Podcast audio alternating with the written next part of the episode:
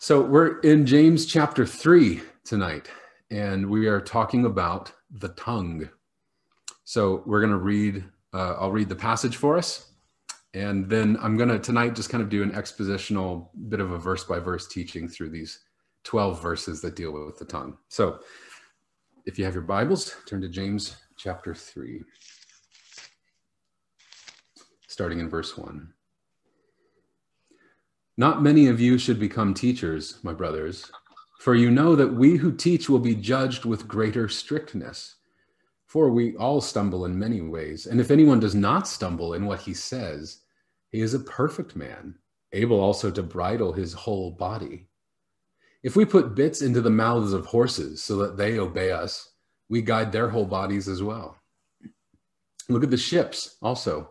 Though they are so large and driven by strong winds, they are guided by a very small rudder wherever the will of the pilot directs. So also the tongue is a small member, yet it boasts of great things. How great a forest is set ablaze by such a small fire. And the tongue is a fire, a world of unrighteousness. The tongue is set among our members, staining the whole body, setting on fire the entire course of life and set on fire by hell. For every kind of beast and bird, of reptile and sea creature can be tamed and has been tamed by mankind, but no human being can tame the tongue. It is a restless evil, full of deadly poison. With it we bless our Lord and Father, and with it we curse people who are made in the likeness of God. From the same mouth come blessing and cursing. My brothers, these things ought not to be so. Does a spring pour forth from the same opening both fresh and salt water? Can a fig tree, my brothers, bear olives, or a grapevine produce figs? Neither can a salt pond yield fresh water. This is God's word. Now, let me make sure I can share my screen real quick. I have some uh, slides for you. I'm pulling a Thomas Davis tonight. There we are. Can you all see that? Yes, okay, good. Very good.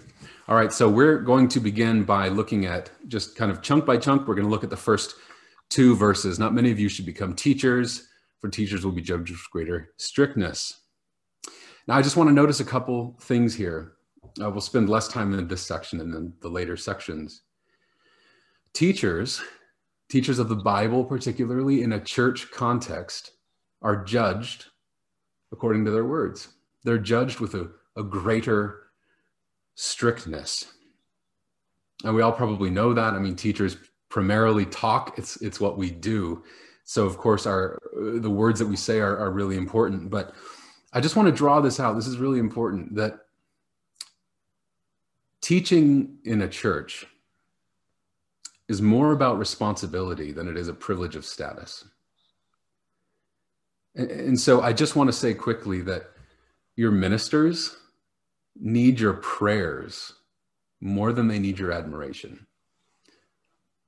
Now, I, I, think you already know that, but it's a good reminder. I think the Lord wants us tonight to remember our teachers in prayer. I think that's that's very important, and not just, of course, our preachers. Although I cover your prayers too, um, but you know, if you're plugged into St. Columba's, you're in a city group, most likely. Your city group has one, two, maybe three teachers who teach occasionally. If you're joining the Abide studies, you're going to have, you know, four, five, or even six different teachers next month, in the next two months. They all need your prayer you know the women who teach it at women of the word. In all these different contexts we need to be lifting up our teachers with prayer because it's a serious business. It's a very serious business. But notice also that james doesn't restrict this passage to teachers. He's not just talking about teachers of the bible. You know the, the, those of us who don't teach don't have permission to check out at this point. He actually follows that up by saying you know we all stumble with what we say. We we all stumble with the tongue. So it is important for teachers, but it's it's important for all of us as well. So James goes right into introducing the topic at hand. He's talking about the tongue. He's talking about the words that we say. And he teaches us that if you can master the tongue, you can master your whole self. Now, he says that the one who can control the tongue is a perfect man. And remember from our conversation about James chapter one, I think it was our first engine room on James. Um, th- when James talks about perfection, he's not talking about sinlessness, he's talking about maturity. He's talking about growing into the sort of person God intends for you to be. And James 1 shows us that, you know, he talks about perfection or maturity there. And, and actually, the whole letter of James is deeply concerned all throughout the whole thing with wisdom and maturity. It's a letter about Christian maturity. So that's that's kind of the first gleaning we get from that section is that mastery of the tongue is a mark of Christian maturity. Now let's look at the next section, verses 3 through 5a, the first half of, of verse 5. If we put bits into the mouths of horses so that they obey us, we guide their whole bodies as well. Look at the ships also. They are so large and are driven by strong winds, but they are guided by a very small rudder wherever the will of the pilot directs. So also the tongue is a small member, yet it boasts of great things. So James is using here two images to illustrate how something so small can have such a great impact. The tongue is small, but it has great potential. The, the bridle, just the bit that goes in a horse's mouth, is a small little piece, only about that long, but you can steer this huge horse with it. You know, a ship's rudder is tiny in comparison to the, the size of the ship. You get the idea. But there's a danger with these illustrations. Um, in an uncareful, maybe a hasty reading, could set us off in, in a bit of, of the wrong direction. Um, you know, James, as I think we talk about this a lot, James is wisdom literature, which means it's literature meant for careful study and long reflection. You know, you read James and then you, you brew a cup of tea and you, you have a you have a sit and think, or you go for a walk and you just chew on it. You think it over. So let's reflect on this together it's easy to think that James is saying that the whole horse is controlled by means of the bit, or that the ship is controlled by means of the rudder. Now, of course, in, in actuality, that's true, but that's not the image he's drawing out, because if it were, the inference would be that the whole Christian is controlled by means of harnessing their tongue. But that's clearly not the case. If you can get a hold of your tongue and control your tongue, that is not the sum total of Christian maturity. Right? If, if you can master your tongue, that doesn't mean that therefore your work is done. James chapter 1 makes this clear when he says that maturity or perfection is, is achieved by letting steadfastness have its full effect when we're in trials. So, of course, they can't be mutually exclusive. Okay, so so he's not saying that the, the whole Christian is controlled by means of controlling the tongue. What is he saying? Well, we need to read this in light of verse 2. So on the screen, you can see verse 2 there. He says, um, well, there's a very careful word there that, that is able. It's a very important word. He says, if anyone does not stumble in what he says, he's a perfect man, able also to bridle his whole body. He doesn't say he's a perfect man by bridling his whole body. So I think we can kind of rephrase this and how and, and understand these two images of the horse and the ship in this way. If the rider can control the horse's mouth, she can surely control the whole horse. If the pilot can control the rudder, he can surely control the whole ship if the Christian can control that unruly tongue, they can surely control the whole self. So there's really two gleanings from this section then. If you can master your tongue, you can master the whole self. If you can do that, what can't you do? it's that hard. And the small tongue has great potential. Now let's move to the next section. How great a forest is set ablaze by such a small fire. And the tongue is a fire, a world of unrighteousness. The tongue is set among our members, staining the whole body, setting on fire the entire course of life, and set on fire by hell. Let's stop there for a moment. So, with those two illustrations of the horse and the ship, James taught us that though the tongue is small, it has great potential. But now, now he's talking about fire and hell. And now we learn that the, the, the kind of great potential that the small tongue has is this kind of great potential that a spark has in a dry forest. With merely a word, just a rumor, a murmur, we can, we can destroy a life. We can watch someone else's world come crashing down because of careless words.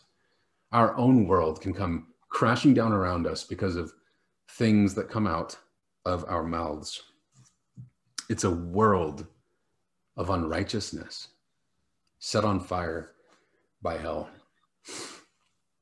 Now, when I was a kid, uh, growing up in Washington State, I had a little pellet gun. Uh, it was it was actually kind of a high powered one, like a handgun, that just you know. Um, and one day I was out shooting trees and branches and stuff in the yard, and uh, I saw this little robin uh, North American robins are about twice as big as the robins that are out uh, here in Scotland, but they're they're beautiful with the orange breast. It's just a lovely bird. And on a whim, I took aim and I shot, kind of carelessly actually, and I hit that robin in the neck, and it fell over and started flopping around on the ground, and it took a long time to die. And I, I really can't. I've I'm a bit of a softy, I suppose. I'm still kind of haunted by the guilt and the shame that I felt in that moment. It's vivid for me still, you know, 20, 25 years later. Um, there was no going back from that moment. That bird was dead or dying, and there was nothing I could do to undo what I had done. And I felt awful about it. And like a bird in its last throes of life, or like a forest fire raging out of control, our tongues can cause damage that is not easily mitigated. Sometimes there's just no going back from our words. Uh, the Westminster Larger Catechism, question 135. Does anyone have that memorized? Thomas? No? Okay. Question 135 asks What are the duties involved in the sixth commandment. Now, the sixth commandment out of the 10 is, Thou shalt not kill. What are the duties involved? Well, the answer is long and I'm not going to read it all for you. But one of the surprising duties involved in obeying the command to not kill is that we have mild and courteous speech. Isn't that interesting? The Westminster divines understood that the great potential that the tongue has to destroy they understood that to obey the commandment, thou shalt not kill, we didn't just have to avoid killing, we had to actively seek to give life with our whole bodies, including our tongues. That we use our tongue to give life, not death. We use our tongue to build up and encourage, not to destroy and tear down. We use our tongue to be mild and courteous, not to be brash and to trample people and make them feel small. Now, look at verses seven and eight. This is the bad news. You thought that was bad. This is the bad news. For every kind of beast and bird, of reptile and sea creature can be tamed and has been tamed by mankind, but no human being can tame the tongue. It is a restless evil, full of poison, deadly poison. Excuse me. That small tongue has great potential. We just learned that from the last section. Now he's telling us the small tongue has great potential for evil. The potential inside the tongue is for destruction. And there's nothing you can do about that. No human being can tame it. Well, where do we go from there? So those are our two gleanings. The small tongue has great potential for evil, and you can't tame the tongue. Now, our final section, verses 9 to 12. With our tongue, we bless our Lord and Father, and with it, we curse people who are made in the likeness of God. From the same mouth come blessing and cursing. My brothers, these things ought not to be so. And by the way, James didn't need to say that part about these things ought not to be so. We should we should all have the clarity of sense to to see that. It's almost like he couldn't help himself. He's like, this is awful. We we shouldn't be, you know, berating our children or our spouses on the morning on the way to church and then lifting up that same voice in praise of God there's something awful and evil about that, something double minded, to use the language of James 1. My brothers, these things ought not to be so. Does a spring pour forth from the same opening both fresh and salt water? Of course, the answer is no. Can a fig tree, my brothers, bear olives or a grapevine produce figs? Again, no.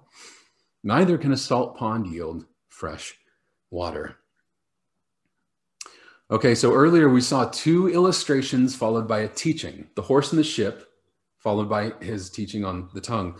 Now we see the teaching followed by three illustrations. Okay, so the first illustration is, or the, the teaching is that from the same mouth come blessing and cursing. He's just telling us what we're like. This falls under the category of we all stumble with what we say. We all do this. So no one's getting out here, including me.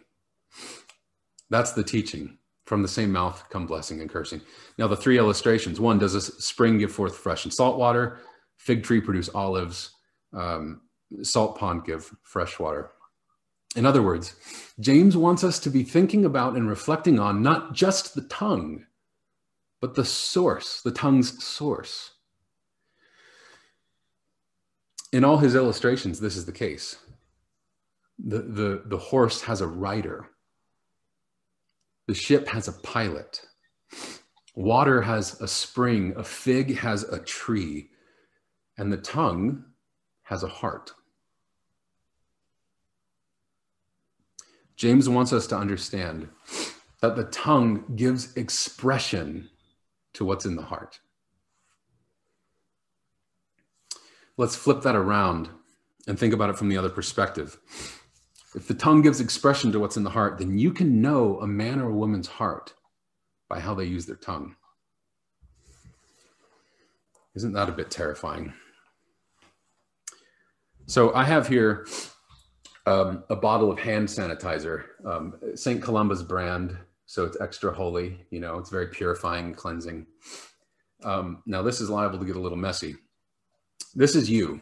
You are this bottle, okay? life comes along. This is life, this big grabby hand. And life sometimes just squeezes you, right? Just squeezes you with stress and frustration and anxiety. What comes out? What comes out of the bottle is what's inside the bottle. My hands are very clean now, by the way. My apologies to Hamish, who's going to have to clean that mess up later. I'm kidding when life squeezes us, what comes out of our mouths is what's in the heart. That's a good diagnostic for you to ask yourself in all honesty in your times with your in your times of prayer with the Lord and talking to your spouse, your friends. It's good to reflect on what comes out of your mouth and ask, is that is that the state of my heart? because a spring cannot pour forth fresh and salt water. All right, I'm going to stop sharing my screen. Here we are. So the real question is now, how do we use our tongues to not destroy? How do we not light the forest fires? How do we not tear down the people around us? Um, you know, we're decades into these, these bad habits. All of us are. How do we undo it? Well, James doesn't just come out and give you the answer, I'm afraid to say. But it, if we read this passage in context of the whole letter, because remember, it's just a letter, it's meant to be read kind of at once and understood as a whole, then I think the, the answer will become fairly clear. James is guiding us toward thinking about the source of the tongue, the thing that controls the tongue, which is the heart. And when he talks about the heart, he always talks about wisdom. For instance, the next two verses, so verse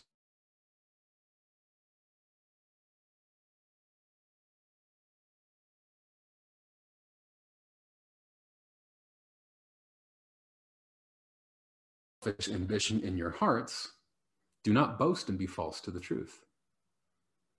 See, wisdom and the heart go hand in hand for James. So throughout the, the whole letter of James, as I said, the, the, one of the threads that runs through it all is wisdom. And this is really important. For James, wisdom does not spring out naturally from us. We, we aren't just born with this natural wisdom. You might have some common sense to you, but you don't have godly wisdom innately. Wisdom comes down to us from God. For example, James 1 5. If any of you lacks wisdom, let him ask God, who gives generously to all without reproach. James 1:17 Every good and every perfect gift comes is from above coming down from the father of lights. James 3:17 But the wisdom from above is first pure, then peaceable, gentle, open to reason, full of mercy and good fruits, etc. If there is any hope for us to grow in maturity as Christians and to sow seeds of life and peace with our tongues, rather than using our words to light the fires of hell, then we must have hearts full of the wisdom that comes down from God.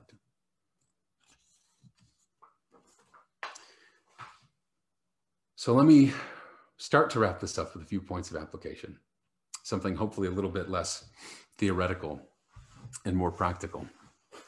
So uh, just four short things that we can remember for application here. Ask, receive, do, and think. I didn't try to put that in a clever mnemonic device. If you tried to pronounce it, it would be art. So that doesn't work. But ask, receive, do, and think. Okay. So, number one, ask. James 1 5 that I just read is just a marvelous invitation. We never get beyond this in the Christian life. If anyone lacks wisdom, that's me. if anyone lacks wisdom, let him ask God, who gives generously to all without reproach, and it will be given him. Excuse me. When he says that God gives generously without reproach, he means that God's not going to belittle you for asking. So if you come and say, Lord, I can't get my tongue under control. I need help and I need your wisdom. He's not going to say, Yeah, you do. It's about time you ask for help. You've really messed this up, haven't you? That is not the heart of God. The heart of God is deeply generous. His impulse is generosity and warmth and kindness. He loves it when we ask him for wisdom. And if that doesn't seem true to you, go read the story of Solomon. He's deeply generous. So we ask, we just ask. Number two, we receive. We just receive the wisdom from above. What I mean is, with kind of the empty hands of faith, saying, I don't have the wisdom, Lord, but you do. We just, we receive this wisdom by hearing the word hearing the word of God, the Spirit makes it come alive. We can receive that wisdom. Number three, do. So ask, receive, do. Our theme for this year is be doers of the word and not hearers only. That's our whole theme as a, as a church. If we if we ask for the wisdom and we hear it in God's word, we see the wisdom there and we do nothing, what use is it? We must then put in practice what we see in the Word of God. We must receive and hear and go do it. We need to live out the wisdom that we see, even when it's hard. Ask, receive, do. Number four, think. If you follow this, if you ask the Lord for wisdom and you receive it and you begin to put it into practice, it's all by His grace. Philippians says to work out your own salvation with fear and trembling, for it is God who works in you, both your willing and your working. In other words, every mark of progress we make in the Christian life, we can look back on where we just came from and say, I'm not there anymore. Praise God, He did something in me. He's so faithful and generous. I can't take credit for that. You can't take credit for your own spiritual growth. That's God's work in you. That's marvelous. So that's that's how we end that application. We ask, receive, we do, and we thank him for what he's doing in our lives. You know, when we first moved to Scotland, which was almost two years ago now, every day um, we thought so often about the difference in accent and dialect. We all had such different ways of saying things and such different words for all sorts of normal things. Now, of course, obviously, I still don't sound like you. Uh, I probably never will. But when I talk on the phone to my friends in Nashville, I don't sound like them either. As we spent time with you all, our speech began to change. Our, our imperceptibly, we began accidentally adopting phrases that we never would have said in the States. So a trash can became a rubbish bin. You know, instead of saying hello, we say hiya. Instead of saying come on in, we say in you come. Instead of saying thanks, you say cheers. These are all entirely foreign to the Nashville dialect, but that's what happens when we spend time with people we love. You start to talk like them. Friends, if we let the word of Christ dwell in us richly, you will pick up the accent and dialect of the kingdom of heaven. Without Christ, our tongues are set on hell by fire. With Christ, our tongues are doused with the waters of baptism as we're united to Christ by his Spirit, and they can be a spring of life. Not just for us, but for those around us too.